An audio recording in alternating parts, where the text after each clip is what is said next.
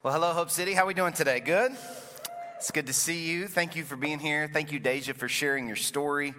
Uh, I love that. I, was, I leaned over to Andrea during the Hope story and I said, uh, she said, Pastor Jason preached a sermon and he said this.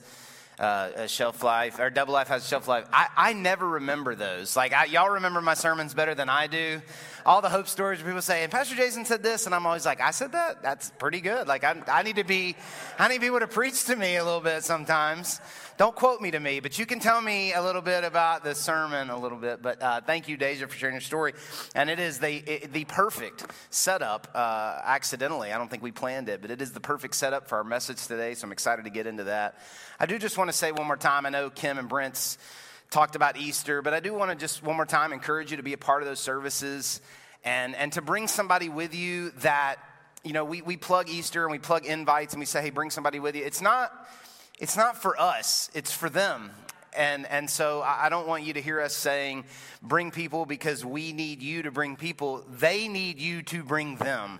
Uh, and because we believe that, that God wants to do something amazing in their life and in your life. So there are four services, and, and because of you know, the corona, as my son calls it. You do have to RSVP, and we're figuring all that out. But hopefully, maybe, hopefully, uh, we'll be able to get out of that uh, per, pretty soon. So, my name is Jason, by the way. I'm the pastor here at the church. I don't know if I said that, but I am. So, uh, the last several weeks, we have been studying this New Testament book of Galatians, uh, a letter in the New Testament written by the Apostle Paul.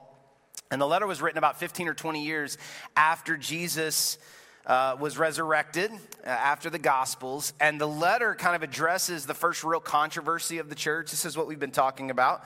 The church was very young, these were all first generation Christians. The most mature Christians in the room were only like 15 year Christians because Jesus had only been gone that long. And so these, these were first generation Christians. The church was brand new, and they were having to wrestle with what makes someone a Christian. How, is, how do you know somebody's a Christian? What makes somebody a Christian? And the debate that they were having was really a debate between who your faith is in. Is your faith in Jesus and what Jesus did, or is your faith in yourself and what you do? Now, they were wrestling with Jewish traditions and customs and circumcision and dietary laws and all these things that the Old Testament said, and those are not our struggles. Uh, what they were struggling with is not our struggles, but why they were struggling is very much our struggle that we put our faith in ourselves. We can't imagine that it would be possible to know God, to have a relationship with God, to be saved based on, based on having nothing to do with what we do. We just can't fathom that. And I love what Deja said in her story about how, you know, she was, she was lost, she was away from God, but then when she came to God, she had to try to earn it. And it was just a reminder that there are really there are two ways to be lost. One way is to run as far away from God as you can. The other way is to try to earn something from God. Both ways make you lost. You can be lost in a bar or a Bible study. It doesn't really matter. Uh, as long as you're not accepting what Jesus has done, as long as your faith is not in Jesus, or is in, as long as your faith is in yourself and not in Jesus. And so these, these, these Christians in Galatians are, are, are listening to some bad teaching believing some bad things, and they are being told that they need to be better Christians. But what we've said throughout this whole series is that there's no such thing as a better Christian. There's no such thing as a better Christian. And and and becoming you know more for god not disappointing god there, there's no such thing as as that. There are those of us whose faith is in jesus christ and, and those of us who, who, who is not. And so their message was believe in Jesus and change, and God will love you. That's the wrong message. That's the false message.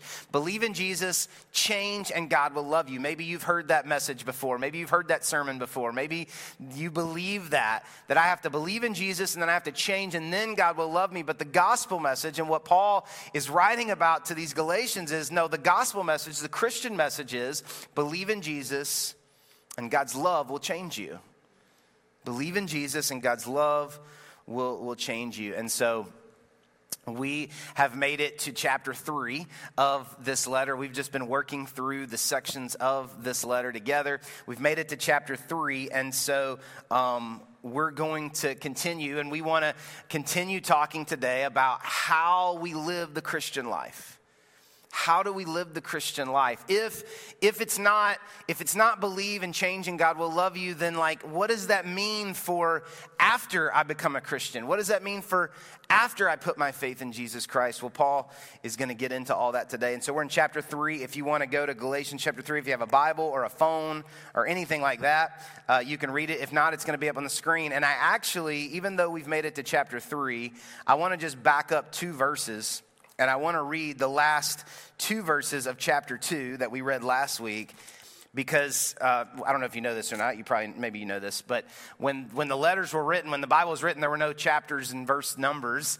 They did that later to make it easier to read and to study. And so this was all one letter. And the beginning of chapter 3 is really just a continuation of what Paul's saying. So I want to read this to you, the, the very end of chapter 2, verses, let's start with verse 20. This is what Paul says. He says, My old self has been crucified with Christ.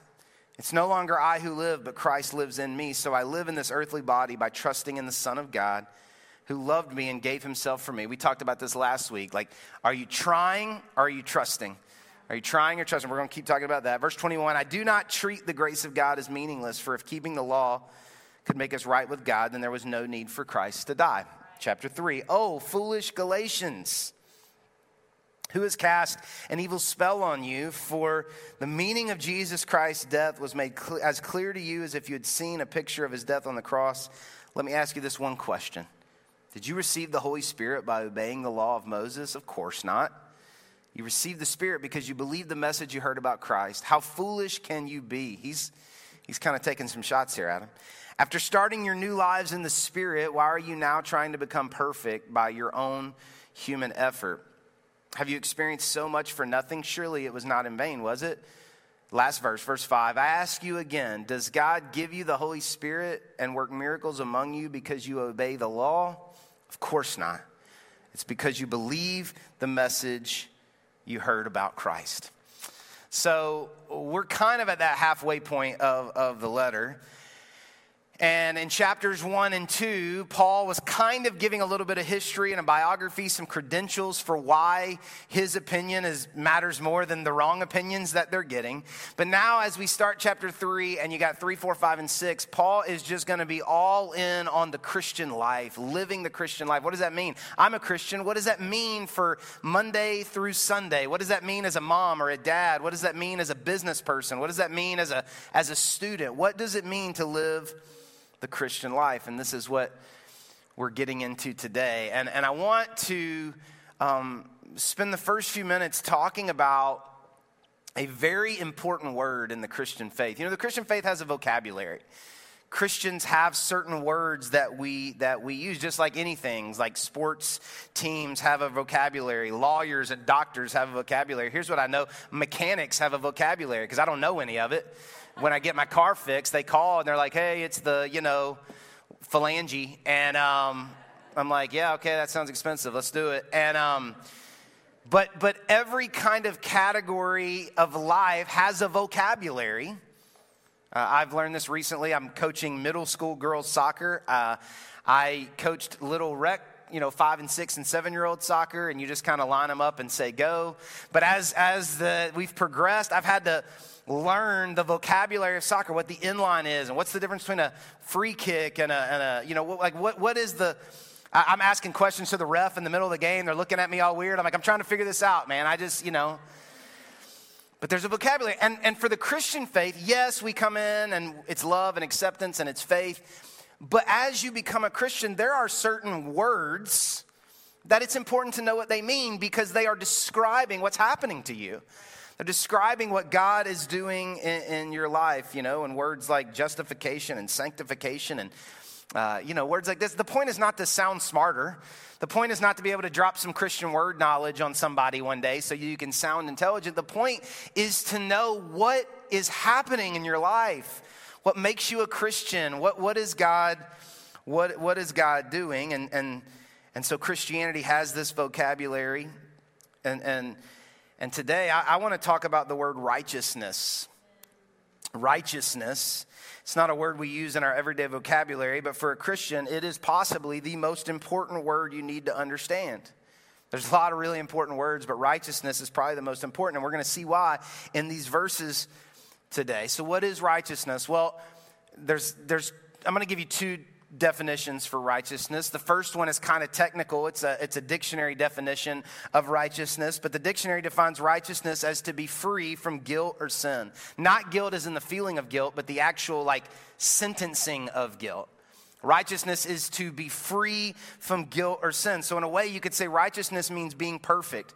That a judge or a person in authority could find no fault with you would be uh, a way to define that. But another way to define righteousness, and we see this in the verses today, if you read throughout the beginning of chapter 3, we stopped at verse 5, but if you read five different times, we see this definition used. And that definition is righteousness means being right with God. Righteousness means being right with God. You see Paul say you've been made right with God, or he actually uses the word righteousness. Anytime you read in the Bible and you see the phrase made right with God or right with God, it is, it's describing and defining righteousness. Well, what does that mean? That's the next question. What does it mean to be made right with God? What does it mean to be right with God? Well, when we become a Christian, we become a Christian by placing our faith in Jesus. And the Bible tells us that when we place our faith in Jesus that we are counted as righteous. We're counted as righteous. This is that Christian vocabulary. Now, if righteousness means to be free from guilt or sin, to, to, for no fault to be found, we know ourselves and we know that there's plenty of fault to be found. We're not actually free from guilt or sin. As a matter of fact, Jason, I'm going to sin like a bunch of times before the day is, is over. So, in God's eyes, I'm counted as righteous, which means I'm I'm not guilty of sin. That God looks at you and He looks at me. If your faith is in Jesus, that God looks at you and He looks at me and He, he sees no sin. He finds no he finds no fault. How is that possible? Because you know you have sin. You know you have faults. How is it possible that God could look at you and, and find no fault with you and see you as, as, as sinless? Well, the reason that God can do that is because Jesus paid the penalty for your sin and my sin. We didn't read it, but in verse 13, Paul says, But Christ has rescued us from the curse pronounced by the law when he was hung on the cross. He took upon himself the curse for all our wrongdoing. Now, I want to make sure you understand this. I'm, getting a little technical first, and then we'll get practical. But I want to make sure you understand this because I think this is something that most Christians do not understand. When I'm talking to people and they're asking questions about God and life and spirituality, I think this is one of the biggest misunderstandings that we have about God and how God sees us, okay? God does not let you off the hook for your sin because he's nice or because he's loving. You say, well, God is love. He absolutely is love.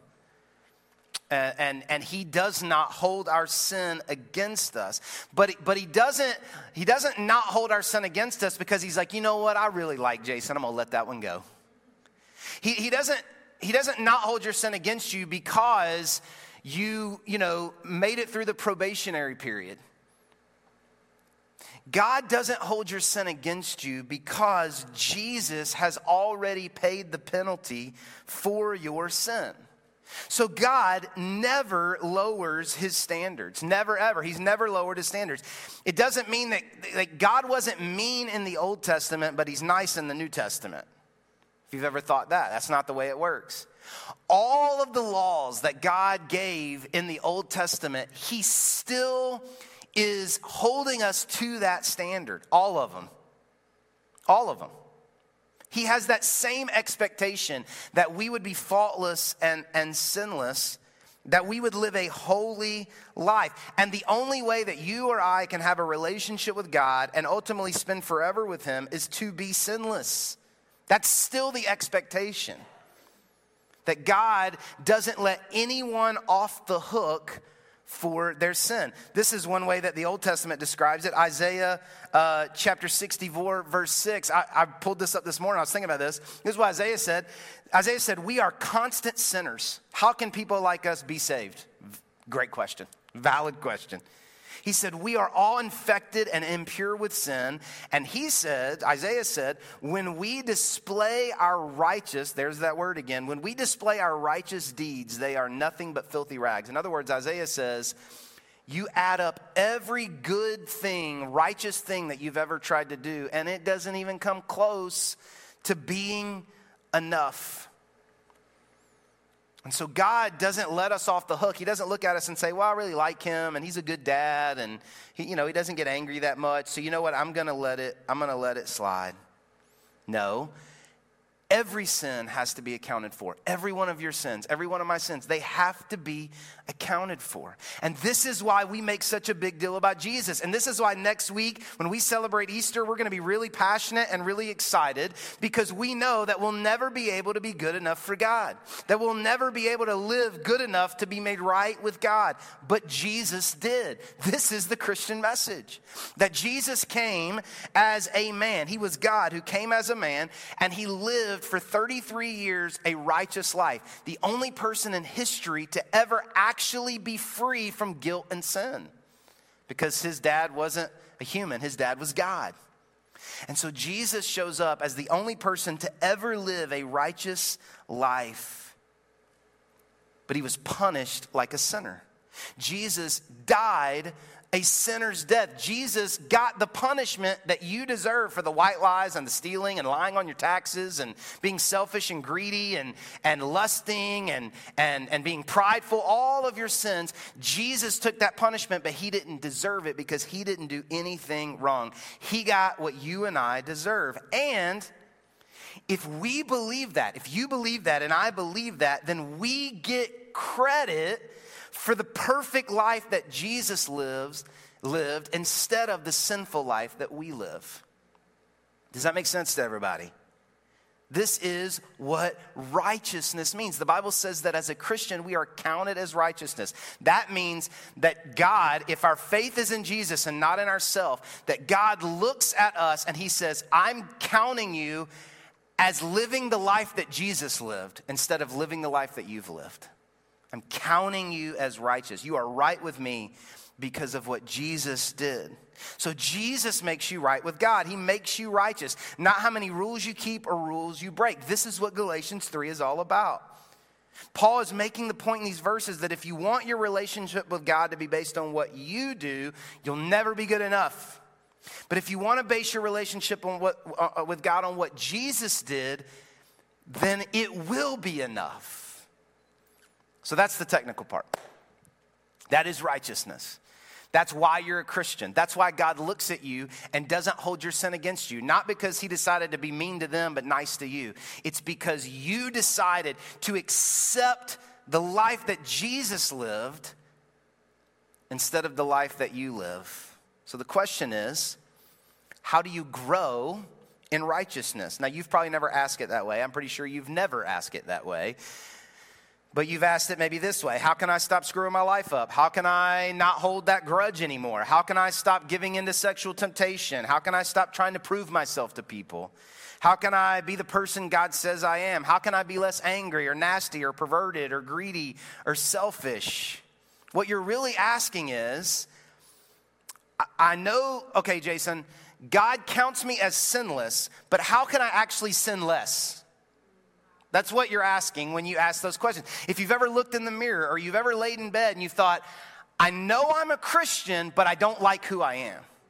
I know I'm a Christian, but like, I still just can't seem to whatever. What you're saying is, I know that technically I'm counted as righteous, but I don't, I don't feel righteous. I know that technically God sees me as sinless, but Jason, can you help me sin less?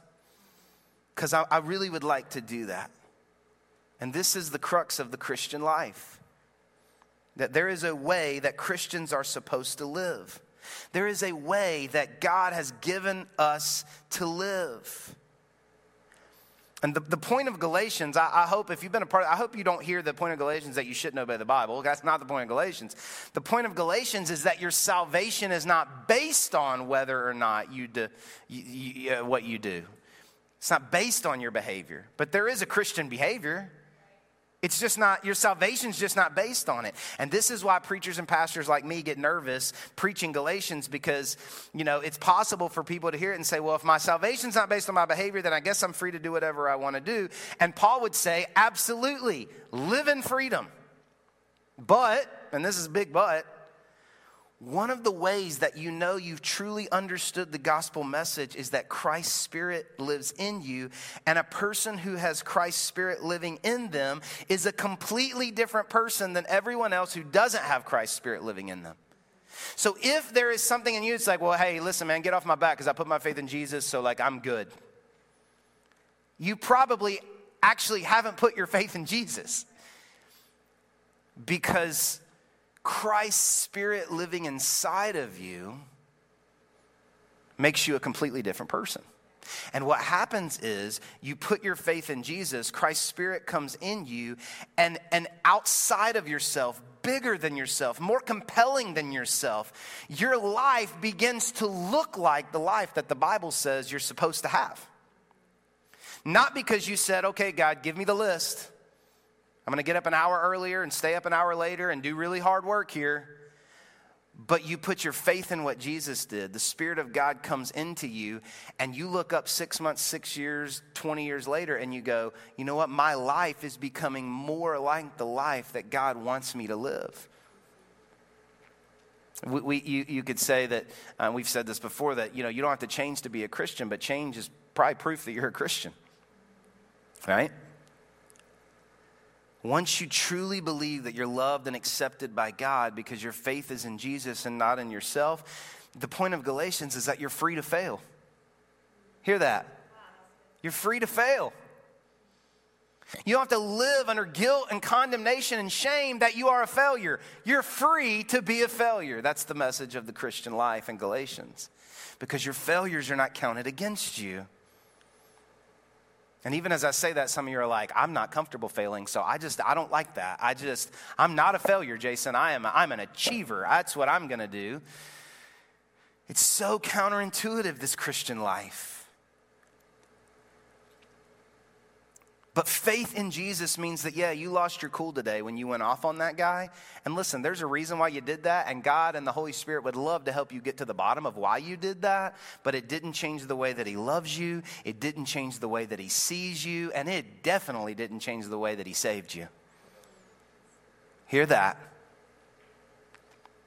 The Christian life means, yeah, you called your ex and you slept with them because you were lonely, and the Holy Spirit would love to help you get to the bottom of why you always text them at 11:45 when you're lonely. But it doesn't change the way that He loves you and sees you, and it definitely doesn't change the way that He saved you. You thought you'd move past the grudge, but all those emotions came back today, and you're holding on to all this anger and bitterness. And the Holy Spirit would love to help you get to the bottom of why you're holding on to all that. But you need to know that it doesn't change the way that He sees you, and it doesn't change the way that He loves you, and it definitely doesn't change the way that He saves you.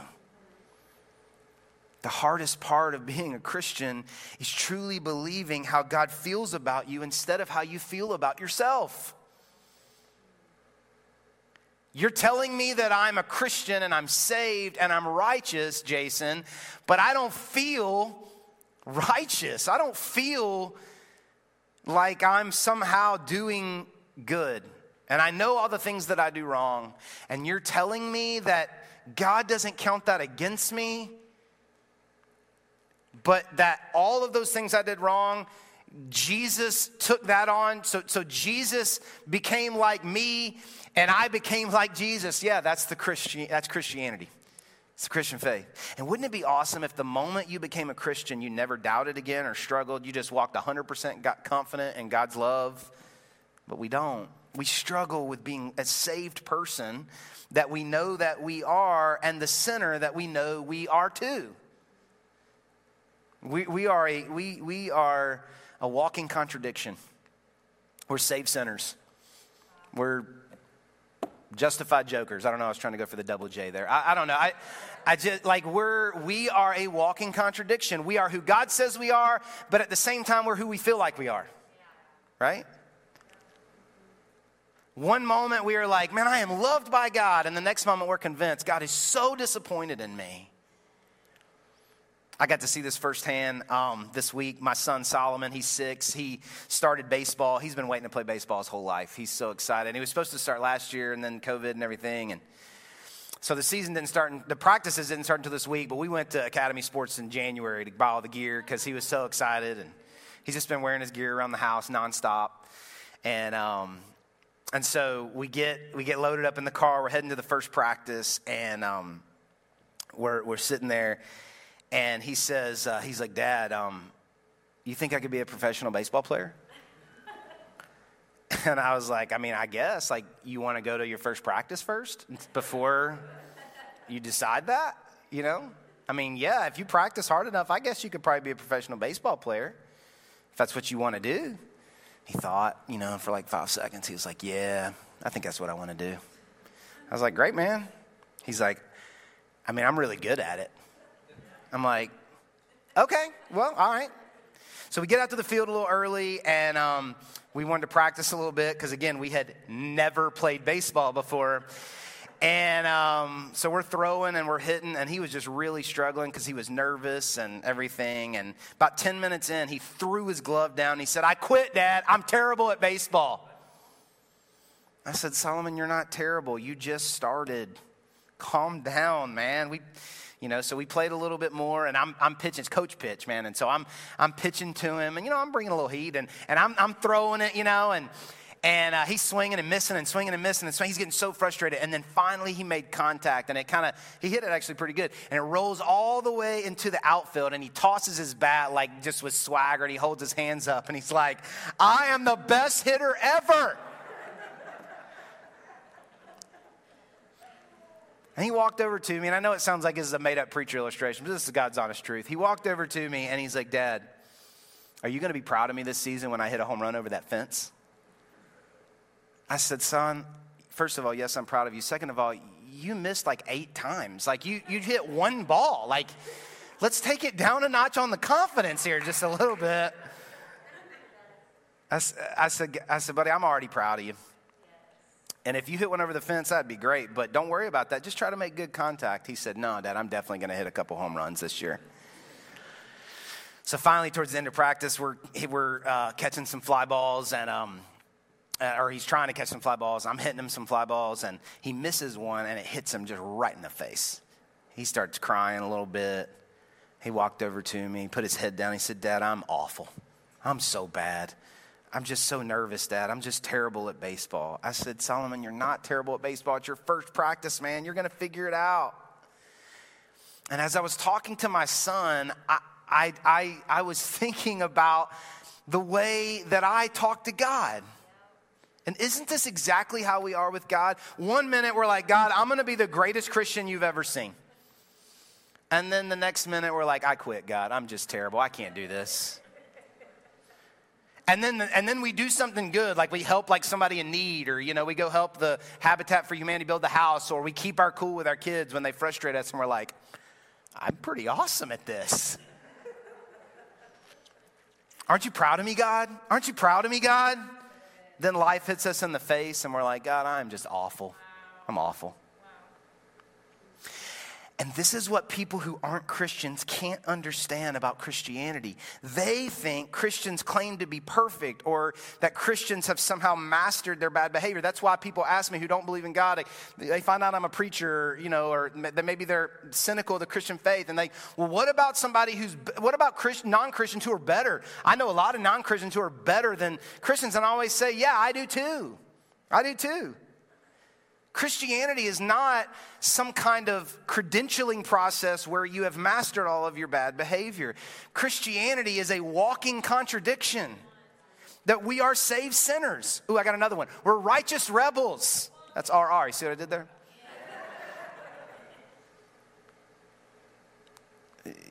Christianity doesn't mean that you figured out how to stop doing all the bad things in your life. Christianity means that you know that you're so loved by God that He's going to give you credit for Jesus' life instead of penalize you for yours. And so the question is how do we live more like a person, the person that God says we are? Because I'm telling you, I don't know if you believe me or not, but if you have put your faith in Jesus, God sees you as sinless. The Spirit of God lives in you. But how do we sin less? How do we sin less? Well, it took me a while to get here, but Paul tells us. We read these five verses together. Paul tells us, actually, the end of, of chapter 2, verse 20, 21, he says, I live trusting in the Son of God. And then he kind of unpacks this for us. Let, us look back at real quick, uh, verses 1 through 5. I want to read it to you one more time. He says, Oh, foolish Galatians, who's cast an evil spell on you, for the meaning of Jesus Christ's death was made as clear to you as if you'd seen a picture of his death on the cross. Let me ask you this one question, which he actually has five questions, but he starts with this one. Did you receive the Holy Spirit by obeying the law of Moses? Of course not. You received the Spirit because you believed the message you heard about Christ. How foolish can you be? After starting your new lives in the Spirit, why are you now trying to become perfect? That's righteousness by your own human effort. Have you experienced so much for nothing? Surely it was not in vain, was it? I ask you again, does God give you the Holy Spirit and work miracles among you because you obey the law? Of course not. It's because you believe the message you heard about Christ. So, in these five verses, Paul says, okay, you want to sin less? There are two ways you can go about this. And the first way Paul gives us is he says, you can try really, really, really hard. That's the first way. This is what he means when he says, obey the law. He says, Did you receive the Holy Spirit by obeying the law of Moses? He's talking about trying really, really hard, willpower, you know, doing this thing, putting your faith in yourself. Try really, really, really, really hard. And this is so counterintuitive, this Christian life, because it goes against everything that we read and we see and we hear culturally. Because if you want to make more money, there are five habits that you can start doing today to make more money. If you want to lose weight, there are three things you need to do. If you'll click on this link and subscribe, you can find out the three things that you need to do. If you're not where you want to be in life, you've got to take personal responsibility for that and you've got to get it together. it's your responsibility to, to, to, change. You can change. The good news is you can change. Culture, society says you can change. It's everywhere. And you can. It just requires really hard work, but it's not impossible work. You can lose the weight, you can get out of debt, you can fix your marriage, you can have more self confidence. you can. But the difference is, while you can change the circumstances of your life, you cannot change your spiritual condition. All of the change that society and culture is talking about is outward change. And you can create outward change. I'm not talking about some helplessness. You can, man. You can you can go buy Atomic Habits and you can sign up for the courses and you can go get a life coach and I own those books and I have the courses and they are awesome and and I, it's helped me to be a more efficient person and be more organized and all of those things. Like you can do that. But no matter how many things you change in your life, you'll never be able to change your spiritual condition. You can change things about you, but you cannot transform yourself. This is the message of Christianity. This is the message of Galatians. Is yeah, you can change, but you can't transform. And and if you've ever tried, like Deja said in her story, really, really, really hard to improve yourself spiritually, you know there's no life in it. You, there's no life in it. You suck all the life out of the Bible study that you're wanting to do to be closer to God when you make that Bible study a requirement for being a good Christian. You just suck all the life out of it. Church attendance, which is an amazing thing that I encourage everyone to do, you suck all the life out of it when you make church attendance a requirement to be a better Christian. You're putting your faith in yourself. Prayer reading the Bible, helping people who need help, loving people, forgiving. When you make it a requirement, you suck all the life out of it. And you know, if you've ever put your faith in yourself to, to be a spiritual change spiritually, there's no life in it. Only shame, only guilt, only regret. Because you can't do it. So, what's the alternative? What's the alternative? If, if human effort, if trying really, really, really, really hard is not the answer, what's the answer? And Paul tells us the answer is faith. Which is so disappointing, isn't it? Because it would be so much easier if we had a list of actions. But he doesn't give us the list of actions, he says, believe. Believe. And this is really nuanced, but, but when we started reading there in, in, in, verse 1 or verse 2, he says, Let me ask you this one question. Did you receive the Holy Spirit by obeying the law of Moses? Of course not. You received, ED, that's past tense, the Spirit because you believed, ED, that's past tense. So he's describing that initial moment when you receive the Spirit in your life, and we'll talk about that in just a moment, but you receive the Spirit in your life because you believed. But then he says in verse 5, he says, I ask you again, does God give you the Holy Spirit, work miracles among you because you obey the law? Of course not. It is because you believe. That's present tense. In other words, what Paul is saying is the way that you became a Christian is the way you grow as a Christian. The, the same way that you met Jesus is the same way you get closer to Jesus. But what we do as Christians is we say, okay, I'm saved by Jesus, but I'm loved because of what I do. I'm accepted by God because of faith, but I, I, I'm, I stay a Christian based on what I, I do. That's not the Christian message. The Christian life is different from every other religion and every other self help practice and every philosophy because the message of Christianity is not do. The message of Christianity is done. Wow. You are transformed as you continue to believe. And this just goes against every single fiber of our, of our nature. Because everywhere else in our life, man, we're charting it. We're trying to grow quarter over quarter. We're trying to be down four pounds by, you know, May 1st. We're trying to, you know, get the kids' grades up. We signed them up for one on one sports coaching. Everything is about do it, do it, do it, do it, do it, but not Christianity. Christianity is not about do, Christianity is about done. And Paul says, let me just throw something crazy out here to you, totally different than everything you've ever heard before, is if you actually believe it's done you will change. But if you believe you got to do it to change, you'll never change. You'll never be transformed. Martin Luther described it this way it's too good not to share. He was describing these verses and he said, The heart of man finds it difficult to believe that so great a treasure as the Holy Ghost is gotten by mere hearing of faith the hearer likes to reason like this forgiveness of sins, deliverance from death, the gift of the Holy Ghost, everlasting life. These are grand things. And if you want to obtain these priceless benefits, you must engage in correspondingly great efforts. And the devil says, Amen. The devil loves.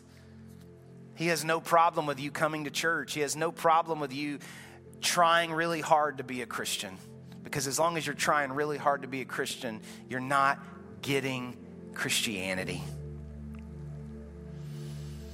And so Paul says the way that you grow as a Christian is the same way you became a Christian. So, how did you become a Christian? How did you become a Christian? He, he tells us, and this is how I'm going to end it.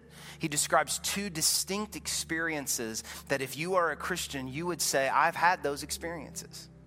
He describes two ways. First, he says that a Christian has a moment when Jesus Christ's death becomes clear to them. That's what he said.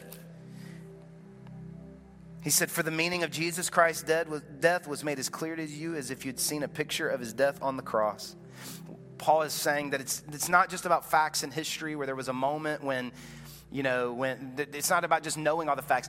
It's about a moment. It's about an experience when all of the facts that you knew became real to you. It, it's, it's like you're standing in front of the cross of Jesus Christ in real time.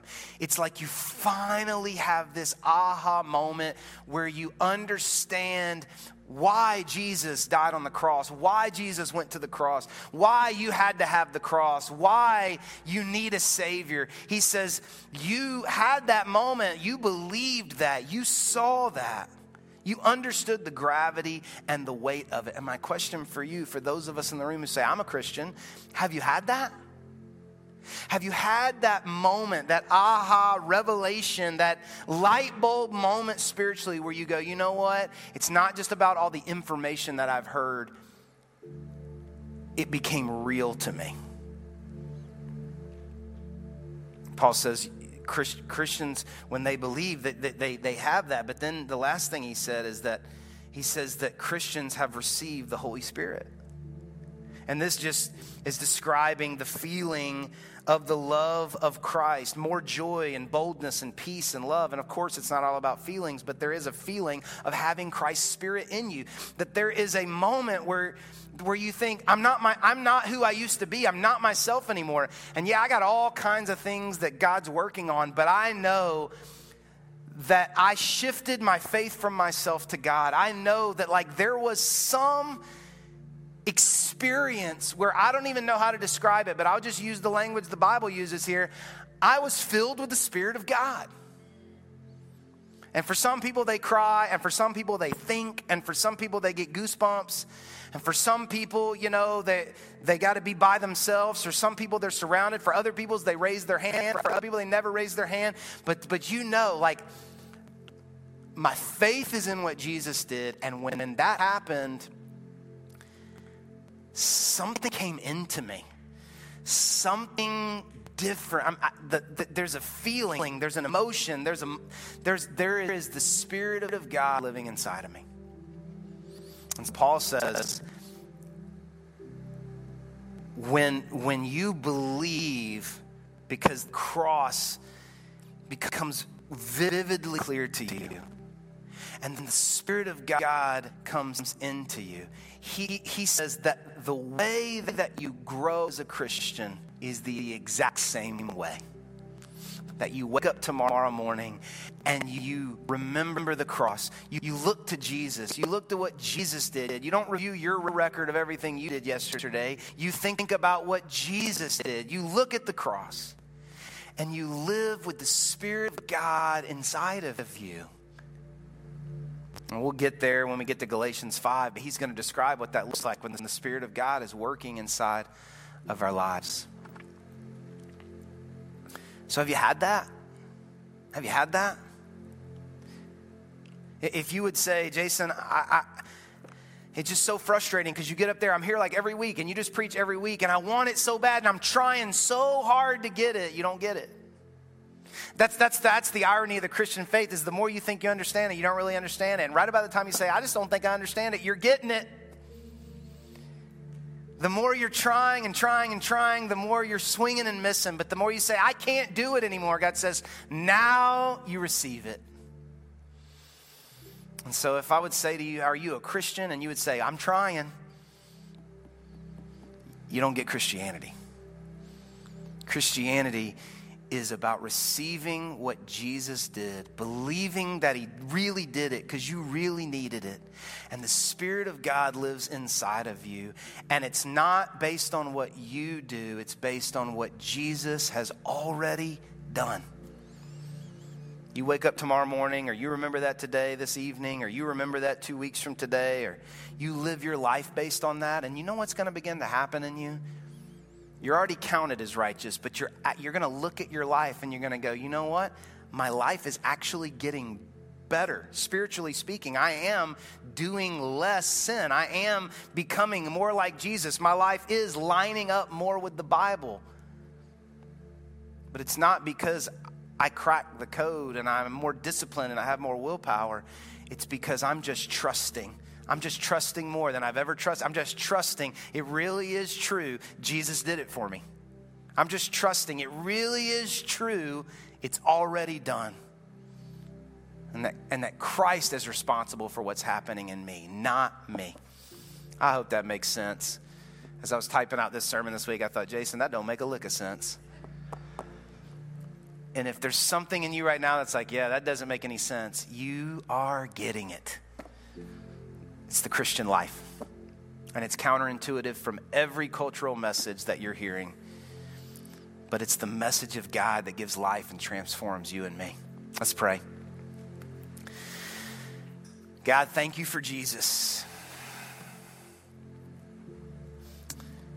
Thank you that you don't grade me on my behavior, but you, you, you, you grade me on Jesus. Thank you that you don't count my record as my qualifications, but you, you give me Jesus' record.